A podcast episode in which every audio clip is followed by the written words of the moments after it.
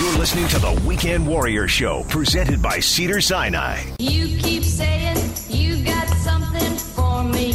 Welcome back, Weekend Warriors. Then you call love. That's Nancy Sinatra, Frank Sinatra's daughter. You've been a messin' when you shouldn't been messin'. Family and friends, Else is getting where literally his friends became his family. Boots are made for walking. God bless Nancy Sinatra. She's still alive. You'll hear her on Sirius Radio. Love it. By the way, later in the show, I'm going to tell you I've discovered something that for any of you who have trouble getting to sleep at night, this is the most delicious thing you could eat. And for me, it makes me go right to sleep. It does involve chocolate, but what kind of chocolate? I'm going to tell you. You take a couple of these in your mouth, made of chocolate, you're going to go to sleep and have the most beautiful dreams you've ever had. I'll tell you where that is, where you can get it, and what it is coming up a little bit later. But let's let's do some weekend warrior Klapper vision.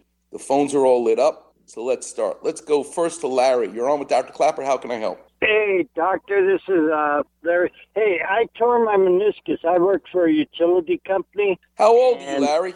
I am 68 now, but I tore it when I was about 60. And where'd you grow up? Uh, in the valley in San Clarita. Really? What did your dad do for a living? He was a computer programmer for Rocketdyne, and that's what he did. Mm. And what did you say you did for a living? I was an electrician my whole life. Wow. So- What turned you on to being an electrician and not become what your dad did? well, I was good electrical class in high school, and uh, my grandfather was an electrician. So that's Wow. what brought me on. Wow, your grandfather was an electrician. That is so cool. Yeah. Was he was he born in the 1800s? you think I'm that old, huh? No, Well, I, uh, 68. think it's like Keats up there. I, I really don't know. You probably Yeah. was. He was. I'm telling you that he was. If you're 68, your grandfather was born in the 1800s. Can you imagine being an electrician in the 1800s? Oh my God.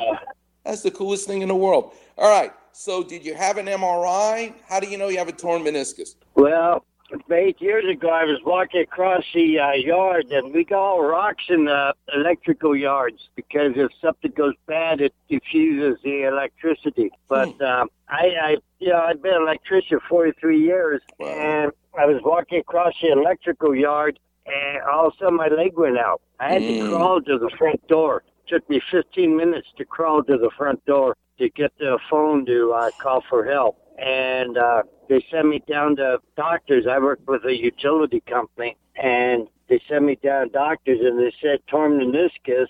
But this one doctor told me if you didn't need surgery, don't do it. And Good. I got some those Velcro. I got some Velcro braces, Mm-hmm. and they work like a champ. Like Well, a you know what? From CBS. Larry, this is what I want you to do. You listen to Mhm. the show? You listen to the show on Saturdays? As best as I can, yes.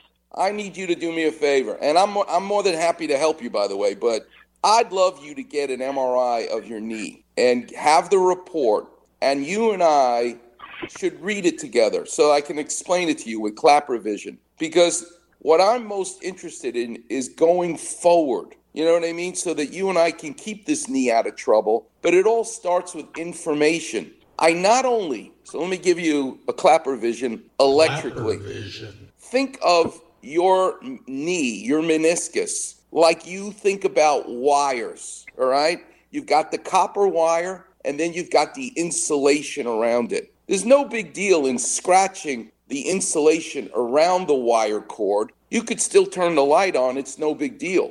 But if you, the rip and tear is deep enough and it goes through the insulation and affects the copper wire inside, it goes deeper, then you got a problem with that wire, correct? Yes. So I need to know. I understand at 68 your meniscus may be a problem. That's the insulation. What I want to know is did you hurt the copper wire? I need to know if you affected what's known as the articular cartilage. What is the status report of this knee? When you say it gave out on you, is that a ligament? Is that a meniscus? Is that a doctor just trying to save money and tell you not to have a test? I'm not interested in that either. Information empowers us. So you and I need to figure it out So I'd love you to get an MRI of the knee so that you, for information reasons, I can guide you into the future.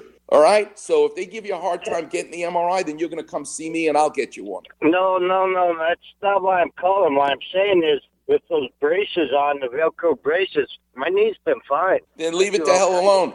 But it be still, I still think it would be great to have information so that you can predict what the future is going to be with that knee. Listen, it's your knee. You get to do whatever you want. And if you feel better, I'm happy. But information empowers us. We don't spend enough time or energy in medicine. That's why the system is broken in prevention, in learning what the trouble is. By you learning what actually happened to your knee will actually allow you to be guided going forward to keep you out of the operating room, to keep you from needing surgery. I love that you feel better, but I still think information empowers us. But it's still totally up to you, Larry. That's absolutely right. I know you're right. We, the more we know, the, the less we worry. Exactly. That's a good Exactly. So that's my advice to you, Larry. There's a book I wrote with Linda Huey, Heal Your Knees. Treat yourself. Get a copy. We give the money to the homeless. You should do that. Okay. Thank you, doctor. All right, young man. Do me a favor. I did just just did something nice for you. You're a total stranger. Today I want you to find a total stranger.